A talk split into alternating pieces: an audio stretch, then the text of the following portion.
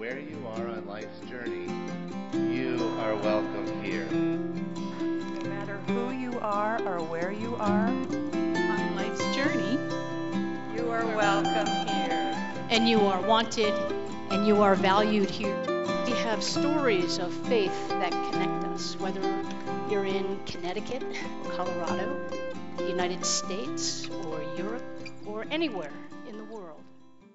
We're ending our sermon series uh, today on individual prophets. We've been taking a look at some of the specific prophets throughout the history of Israel and Judah, and today we are turning to Isaiah.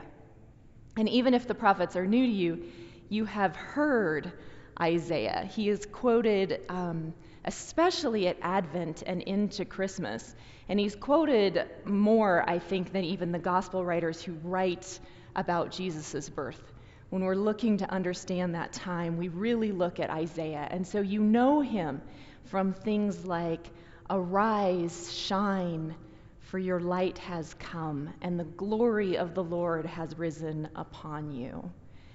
Uh, you know Isaiah 2 for this verse For to us a child is born, a son is given, and the government shall be upon his shoulders. His name shall be called Wonderful Counselor, Mighty God, Everlasting Father, Prince of Peace. We have several more. I could just read Isaiah quotes to you all morning, this morning, the ones that are familiar to you, and we just fill our time that way. But we're going to stop there for now because I want to take a look a little bit at how Isaiah came to write the things that Isaiah wrote. And I remember from the movie Shrek, where Shrek says, um, Ogres are like onions, onions have layers, ogres have layers. And scripture is also like an onion. I think that's especially true when it comes to the prophets, and especially the ones that we know so well. The layers that we have understood and read and drawn comfort from over history are important, and it's important to go back and look at where those come from.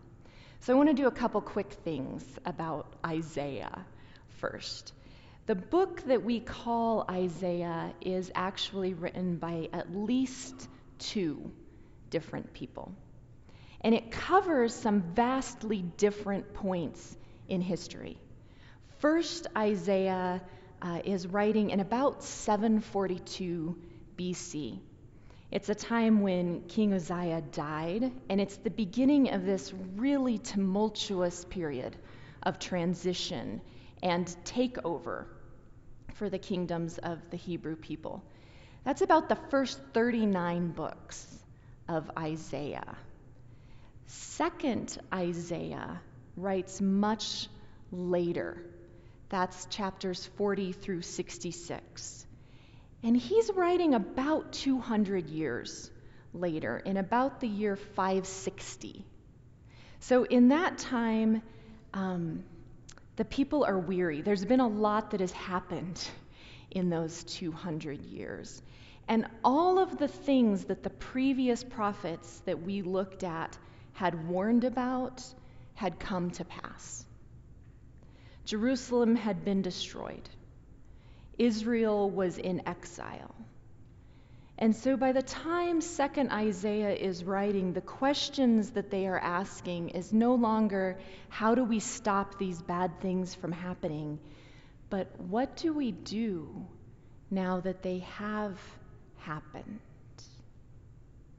Jewish scholar Abraham Heschel says of second Isaiah, he is a prophet who writes tempered with human tears he is mixed with a joy that heals scars, and he clears the way for understanding the future in spite of the present.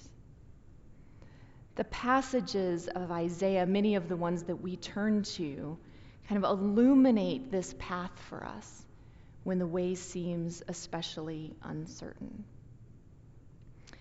I was thinking about the uncertainty that Isaiah addresses as I heard this interview with a woman who is now a behavioral scientist. Dr.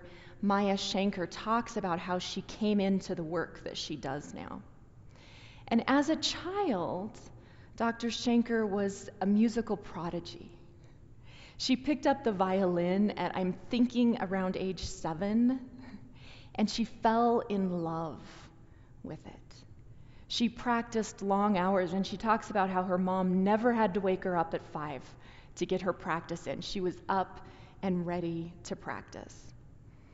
All of this uh, practice and her natural talent paid off. She ended up studying with some impressive people, including Itzhak Perlman, who invited her to be his private student.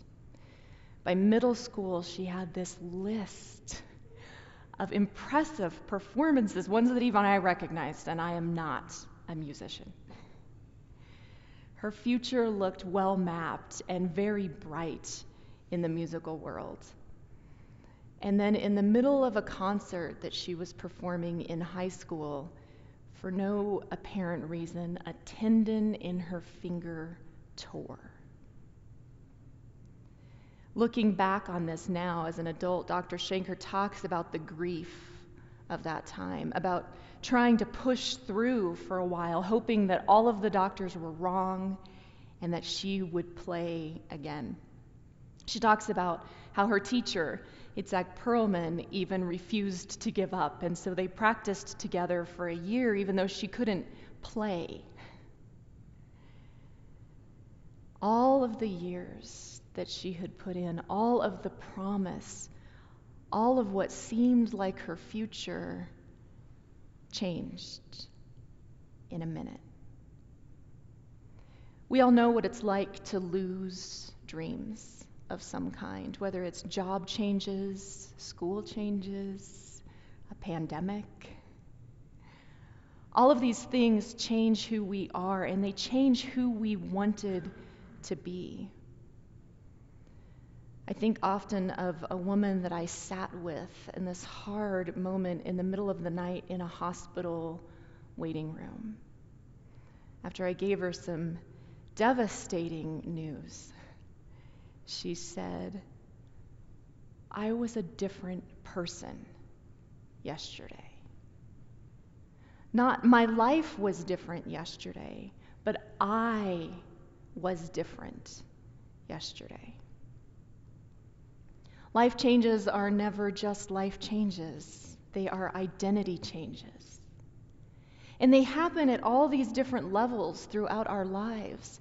And sometimes we're tempted to think that maybe something is a small change, but it never is.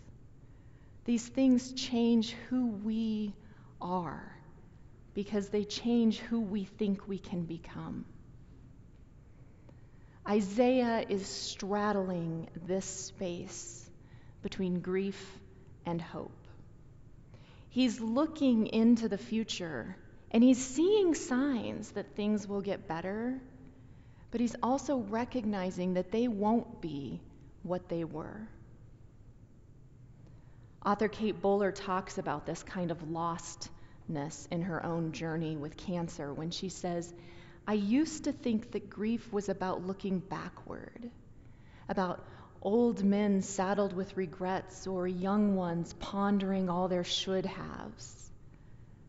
But I see now that grief is also about eyes squinting through tears into an uncertain future.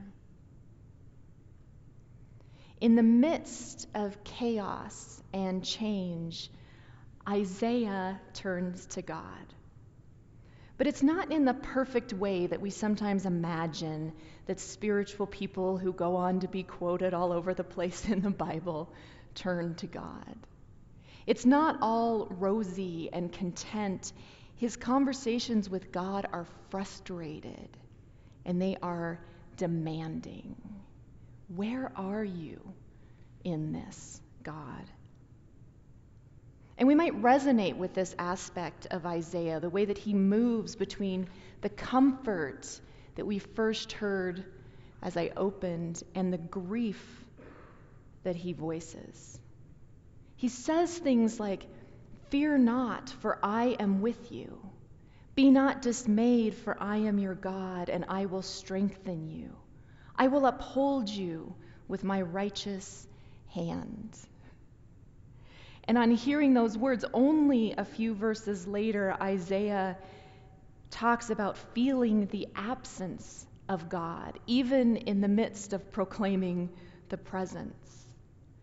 He says, God, there's no one who calls on your name or attempts to take hold of you. You have hidden your face from us. In difficult times, in times of change, we often say to ourselves or to other people, have faith. But what Isaiah helps us see with these conversations is that faith isn't something we just do or have, it's something we try. It's something that we move in and out of. And that doesn't mean that it's completely beyond our control. It does mean that sometimes it's more complicated than at other times. It means that we can't force it, we can't grab it and have it, but we can nurture it and grow it. Buddhist teacher Pema Chodron tells of this time that she wrote to her students with one simple question What is your refuge? What is your refuge? And I know we're in church, and so everyone knows that the correct answer to this question is God. But in reality, what are the things that you turn to when you are lost?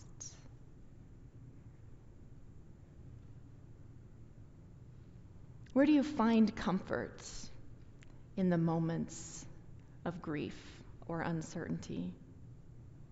Pema Chodron talks about some of the answers that she got back, and she includes some things that we all might resonate with potato chips, a long bath, exercise, Netflix binging. And we don't list those things with a sense of judgment, really, for one or the other. Some of them are really reasonable things to do when you need to regroup. It's just that in the interest of nurturing our faith, it's also helpful to recognize what are the first things we turn to? Where are the places that we find refuge in a storm? And the reason we ask that is because there's something powerful about simply raising our awareness before we even try to fix anything. With awareness comes possibility. And so, as we understand what does it feel like to take refuge in something, we can begin to understand what it might mean to take refuge in God. That's what Isaiah is looking for in his own wrestlings and ponderings, and it's ultimately what he offers us. Because Isaiah is willing to do this work of living out his grief, of talking to God and writing down the questions and the answers, he ultimately comes to this place where he brings us a promise. And the promise is simply that God is faithful. We might struggle to see the possibility in the midst of loss, but God doesn't. And so, where much of the life of faith, of this nurturing the possibility, is about living in mystery, God shows us that, or Isaiah shows us, that it is also this same sense of mystery that brings strength.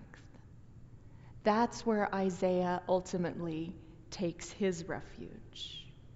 And so, over and over again, as he is wrestling and pondering, he's also looking back to see the things that God has done before as proof that more is possible. Here's an example from chapter 40 as Isaiah ponders who is this God that brings comfort. And Isaiah says, Who has measured the waters in the hollow of his hand and marked off the heavens with a span? Who has enclosed the dust of the earth in a measure? Who has weighed the mountains in scales and the hills in a balance? Isaiah goes on to say, Even the nations are like a drop from a bucket, and they are accounted as God takes up all of these things.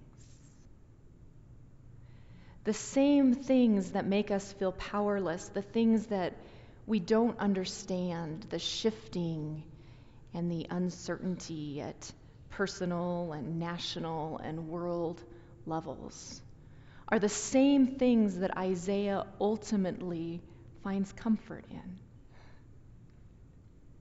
What might make us feel powerless or small, like looking up at the stars at night, also shows us that God brings things together in a thousand, countless ways that we don't understand. For Isaiah, these become the reminders that God's work is unfolding. And as we close this series on the prophets, it seems like the right place to leave things.